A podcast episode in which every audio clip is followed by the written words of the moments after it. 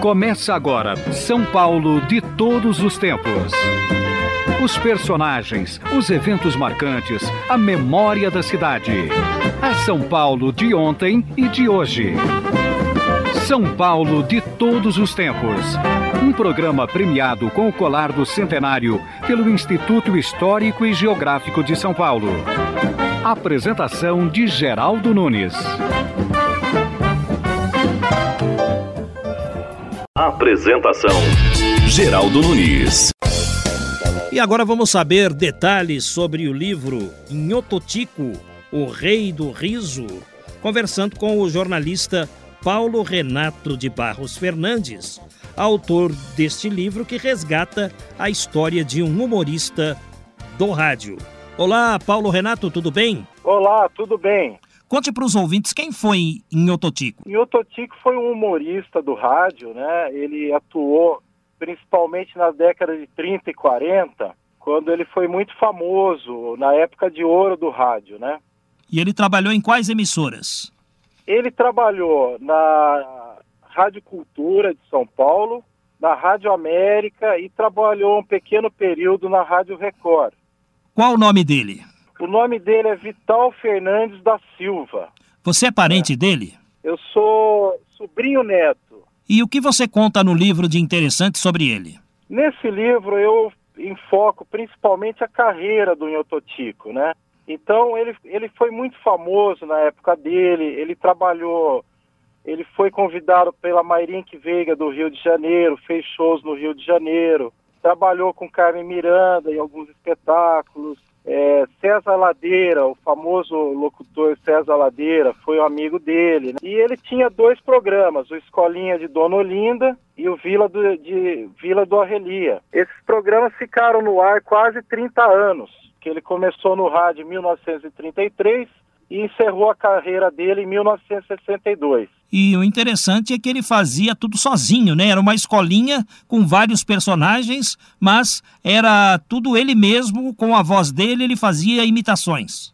Exatamente, eram oito personagens e a professora, o bedel da escolinha, os alunos, cada um deles ele fazia o personagem, fazia a voz desses personagens, cada personagem tinha uma voz diferente e ele fazia tudo de improviso. Ele sempre trabalhou de improviso. Inclusive, no livro eu conto isso. A National Geographic, a revista, em 1939 fez uma matéria onde ela cita o Totico por, por essa genialidade dele. É, e eram programas, apesar de humorísticos, exemplares, né? Ele sempre deixava o, uma lição boa para as pessoas.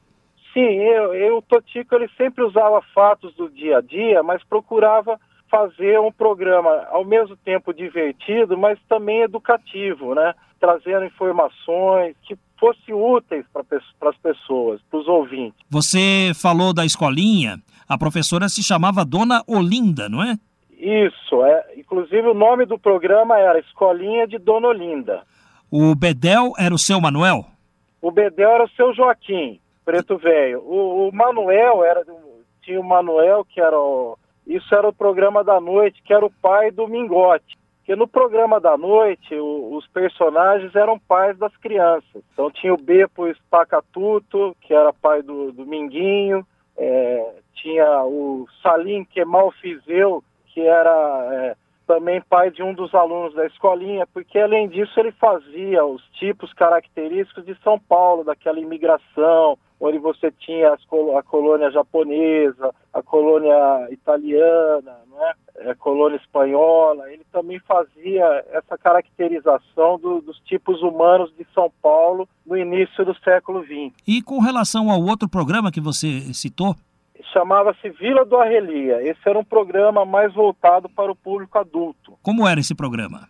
Esse programa tinha a, Caropita, né? Esse programa ele girava em torno da, da Caropita, que era uma solteirona, e ela estava sempre buscando uh, alguém para casar, e as aventuras do, do programa aconteciam em cima desse personagem. Então tinha o chofer japonês que levava a Caropita pelos locais de São Paulo, Inclusive os próprios ouvintes, na época tinha auditório, as rádios, você sabe disso, próprios ouvintes às vezes opinavam, né? Ah, para onde, onde a Caropita vai hoje? Então dessa, dessa personagem ele ele fazia as histórias ali também de improviso. O Vital Fernandes da Silva ficou rico sendo em Ototico? Não, o Vital ele brincava que antes de entrar no rádio ele era paupérrimo. E quando entrou no rádio ele ficou pobre, né? Então ele, ele foi um artista muito íntegro e ele, ele sempre foi fiel às rádios onde ele atuou. Né? Ele teve propostas do Rio de Janeiro para atuar no Cassino da Urca, para atuar na própria Marinque Veiga, mas ele sempre ficou, sempre preferiu ficar em São Paulo. Ele morou no Brooklyn, né, muitos anos e não ficou rico. Ele, o rádio ajudou ele é, muito, né? Mas não, não chegou a ficar rico no rádio, não. Tanto é porque ele saiu também no final da, da década de 50, né? Começo da década de 60 e não pegou também a fase de TV, né, onde hoje você tem contratos milionários. Não era o caso na época. E você sabe me explicar o motivo desse pseudônimo, Nhototico? Na infância, o Vital, o apelido dele era Totó. Totó. Então, quando ele criou os personagens, quando ele foi para o rádio, do Totó surgiu esse personagem, que é um caipira, né, que era o Inhototico. Derivou desse apelido de infância dele, Totó. Ô Paulo Renato, e conta para nós, o livro tem ilustrações, o que traz o trabalho?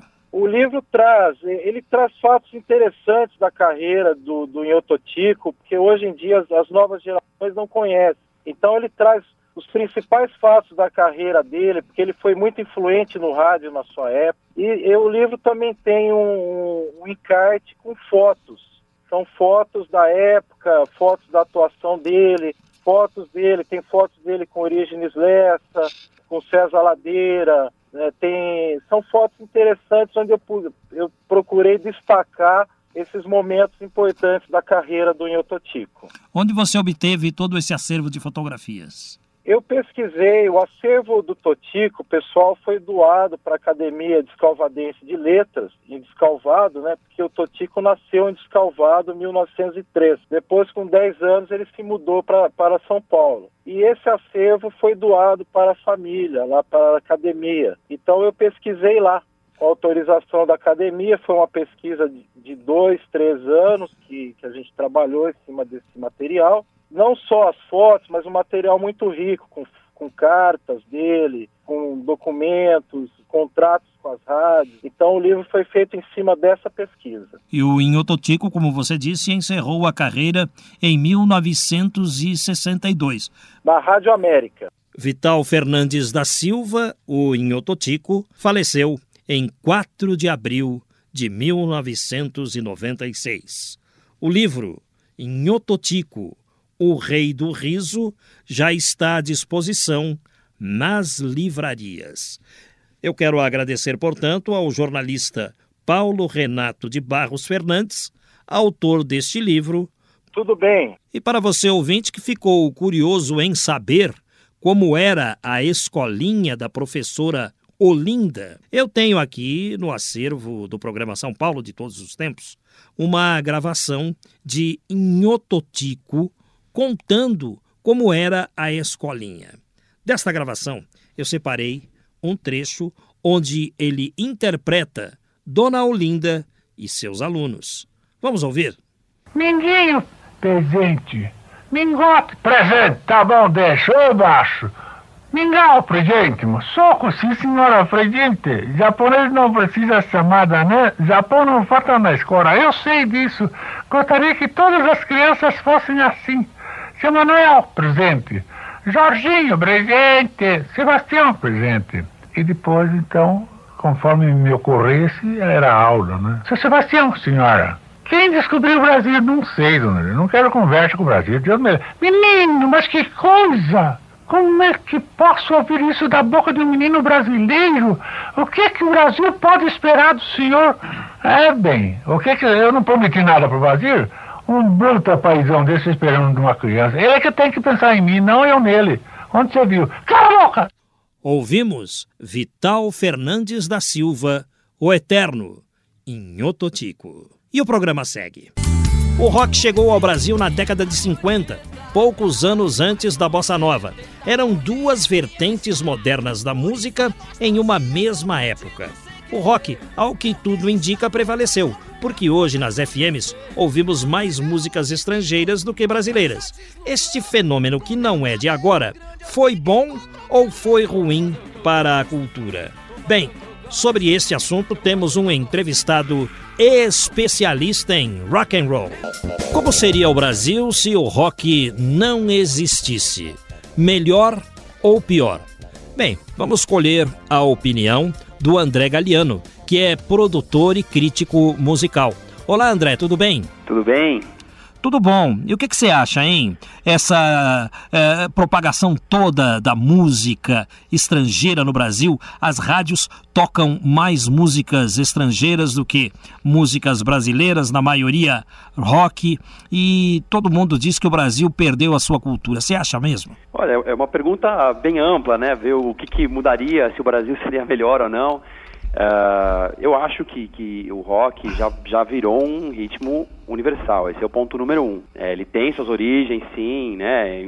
Do blues, do, em Memphis, Estados Unidos e tudo mais. O, o rock, digamos, o rock tradicional. Só que ele virou uma, uma coisa universal, abrangendo estilos e, e, e diversas outras é, é, manifestações também é, passaram a fazer parte do rock. Hoje, os Estados Unidos, inclusive, nem, nem mais vive de rock, é hip hop, né? Lá e pegando aqui para o Brasil, muitos artistas brasileiros incorporaram é, é, variações harmônicas uh, que são utilizadas no rock, ou até mesmo um pouco da atitude. Então, musicalmente, né, eu acho que eu vou restringir minha resposta à música, mas é, musicalmente eu acho que teria sido um impacto tremendo na, na produção cultural do Brasil mesmo, do mesmo dos músicos brasileiros e bandas de rock nacionais que, que fazem um rock excelente também se não houvesse o rock, se ele não tivesse surgido. Até porque a música brasileira começou a mudar nos anos 50, justamente quando surgiu o rock and roll e logo depois a bossa nova. Você acha que o rock e a bossa nova têm alguma coisa a ver? É, do ponto de vista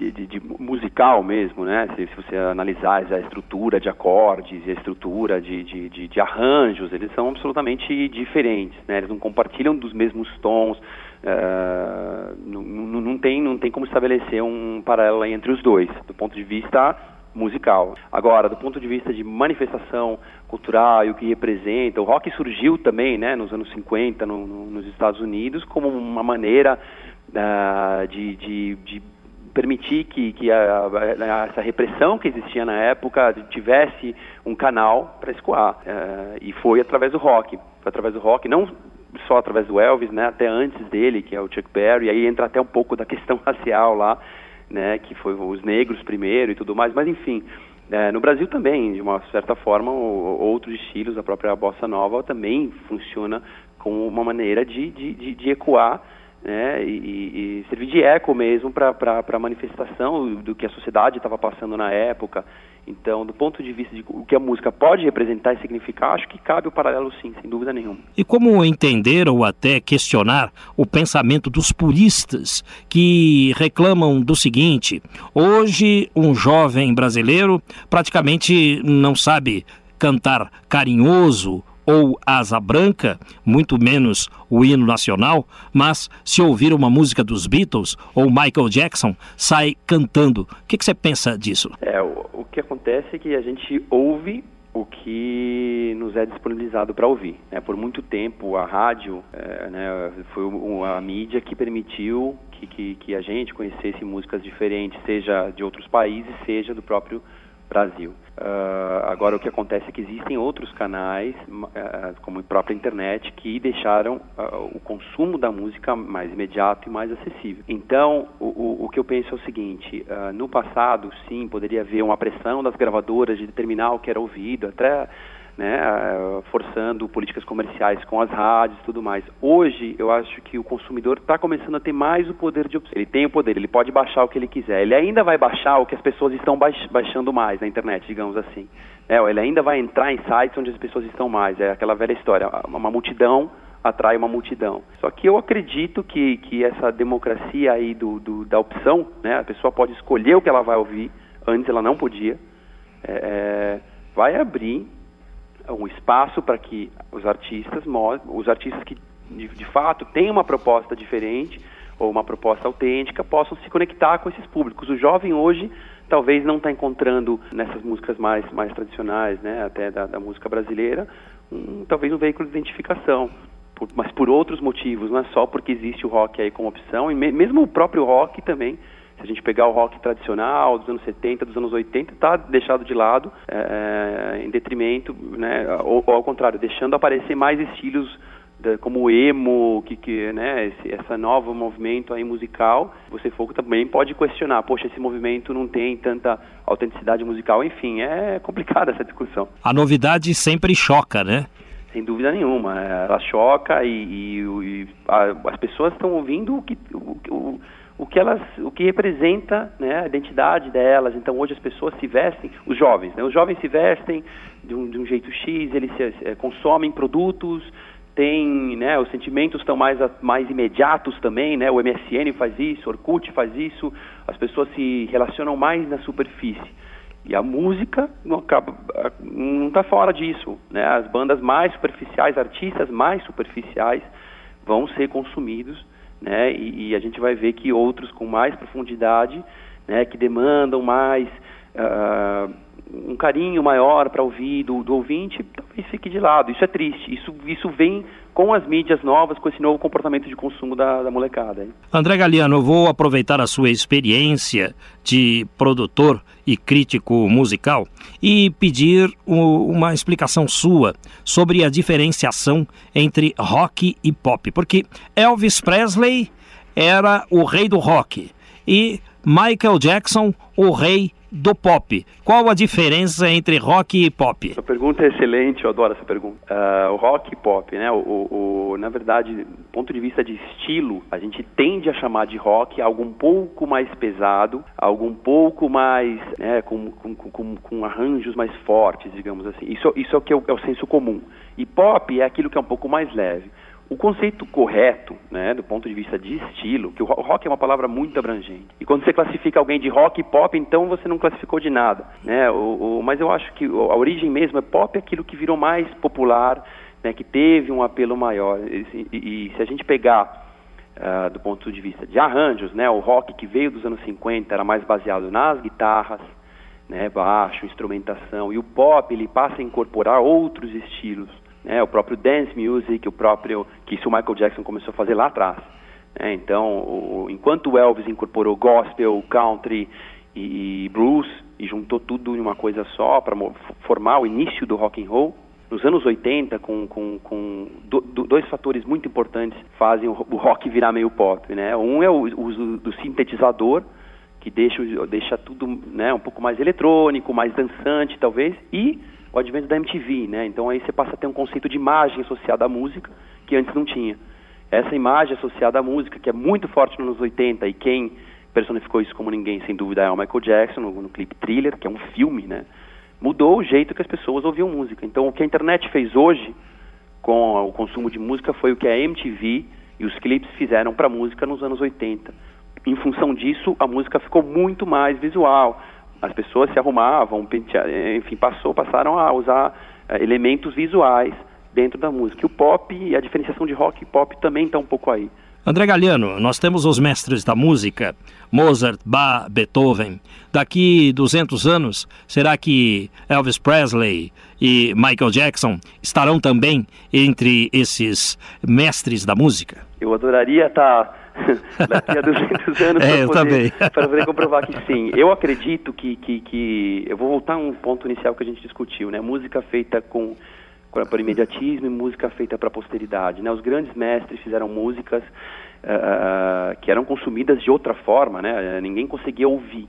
Então elas, elas foram feitas para durar. Né? Beethoven, Mozart, Tchaikovsky, enfim. Você ouvia sucessivamente em, em apresentações sinfônicas uh, o Elvis e, e, o, e, o, Michael Jackson dependiam uh, de rádio, Michael Jackson mais de imagem, mas mesmo assim fizeram músicas que até hoje a gente sabe, né, mudando a sociedade ainda mexe com as pessoas.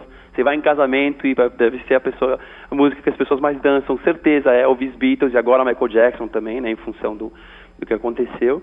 é, eu acredito que esses artistas ficam em função da criação que eles têm, da genialidade que eles têm de criar música para a posteridade, que na minha opinião não é o caso de muitos artistas que estão hoje em dia nesse formato mais plástico e, e de consumo imediato que a internet permitiu, que por um lado é bom, porque é mais acessível, por outro, a música fica muito superficial. Então esse é o, é o lado negativo dessa superficialidade da música aí da internet. Então eu acredito que sim, eu espero que sim. André Galiano, produtor e crítico musical, muito obrigado. Muito obrigado a vocês. Help, Not just anybody, help, you know I need someone, help. When I was young, was so much younger than today. I never, need, I never needed anybody's help in any way. But now these days are gone and I'm not so self-assured. Now I find I change my mind and open up the doors. Help me if you can, rock não é só a música dos Beatles ou dos Rolling Stones. É também o Pink Floyd, o Deep Purple, o Led Zeppelin, o Queen, o The Police. Muitos jovens de hoje ouvem essas músicas que fizeram sucesso nos anos 60, 70, 80 e por que não também nos anos 90. Os anos 80, entretanto, trazem consigo a marca do New Wave.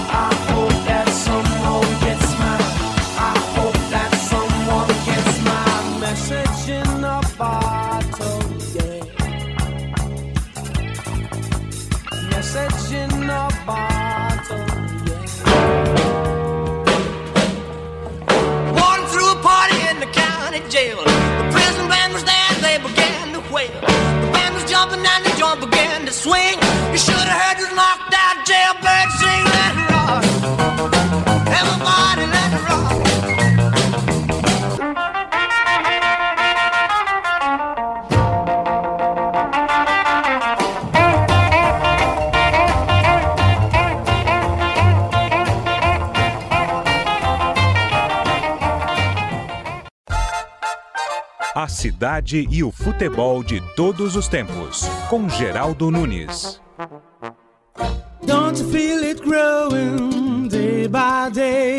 Existe em São Paulo o Museu do Relógio, que guarda em seu acervo os antigos cronômetros utilizados nas primeiras partidas do futebol profissional.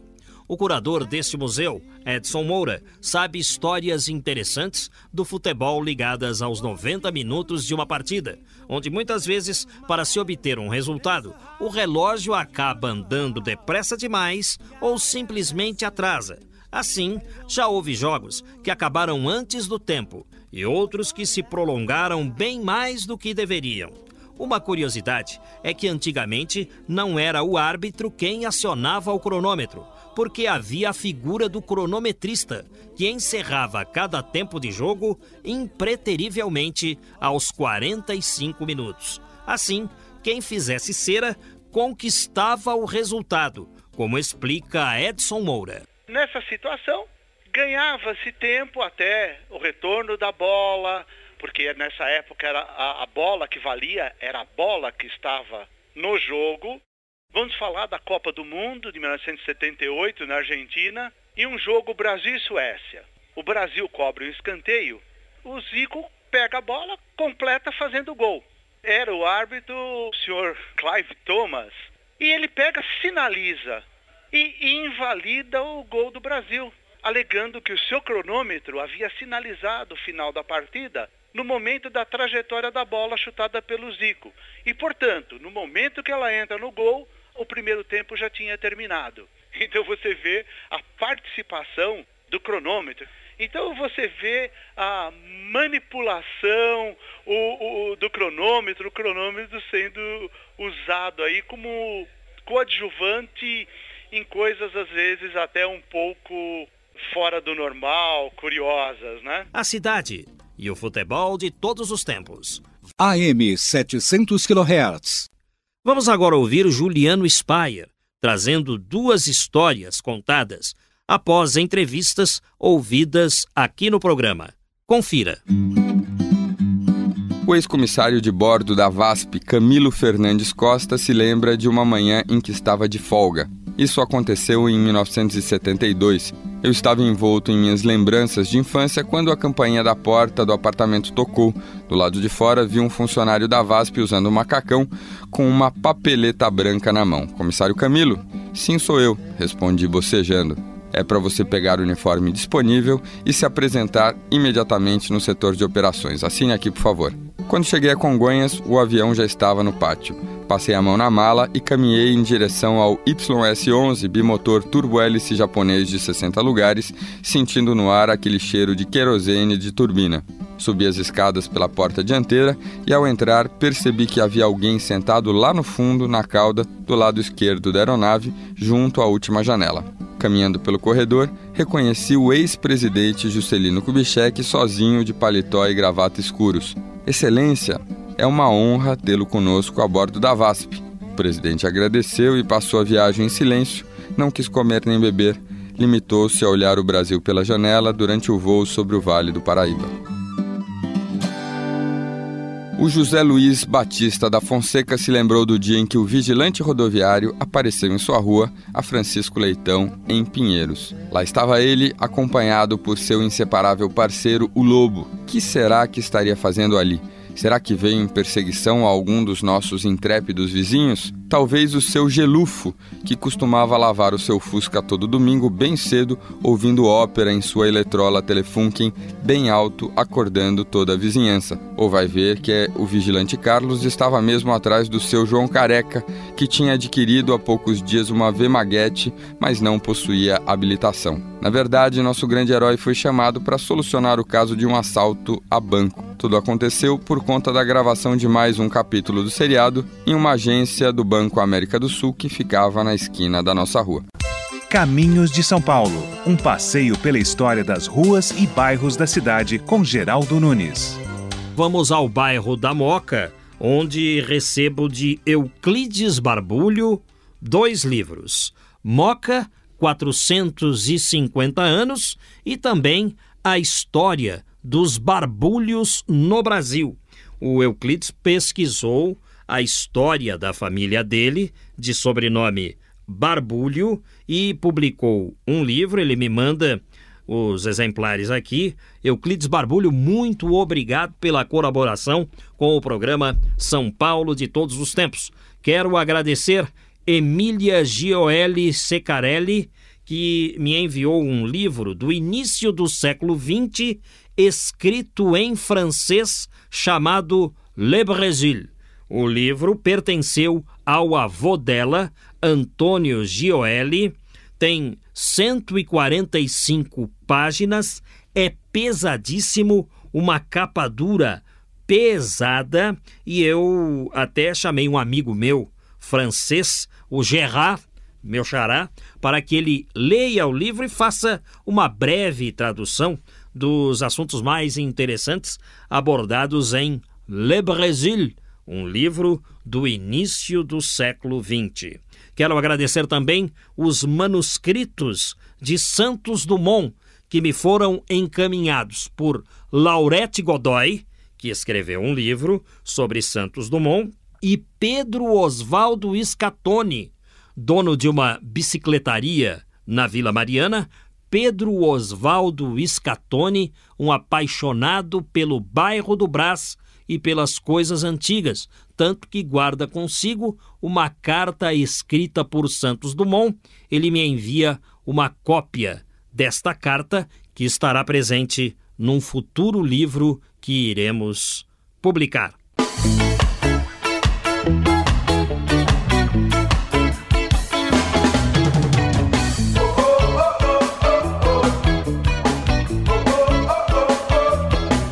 Trabalhos técnicos e mixagens de Antônio Silva, o Toninho Cuca.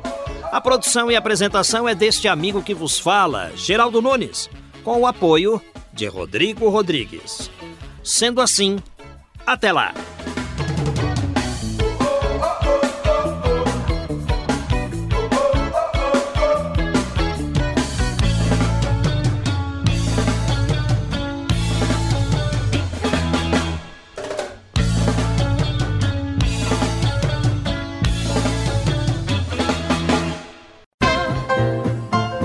Estamos encerrando mais uma edição do programa São Paulo de Todos os Tempos. Os personagens, os eventos marcantes, a memória da cidade. A São Paulo de ontem e de hoje. São Paulo de Todos os Tempos.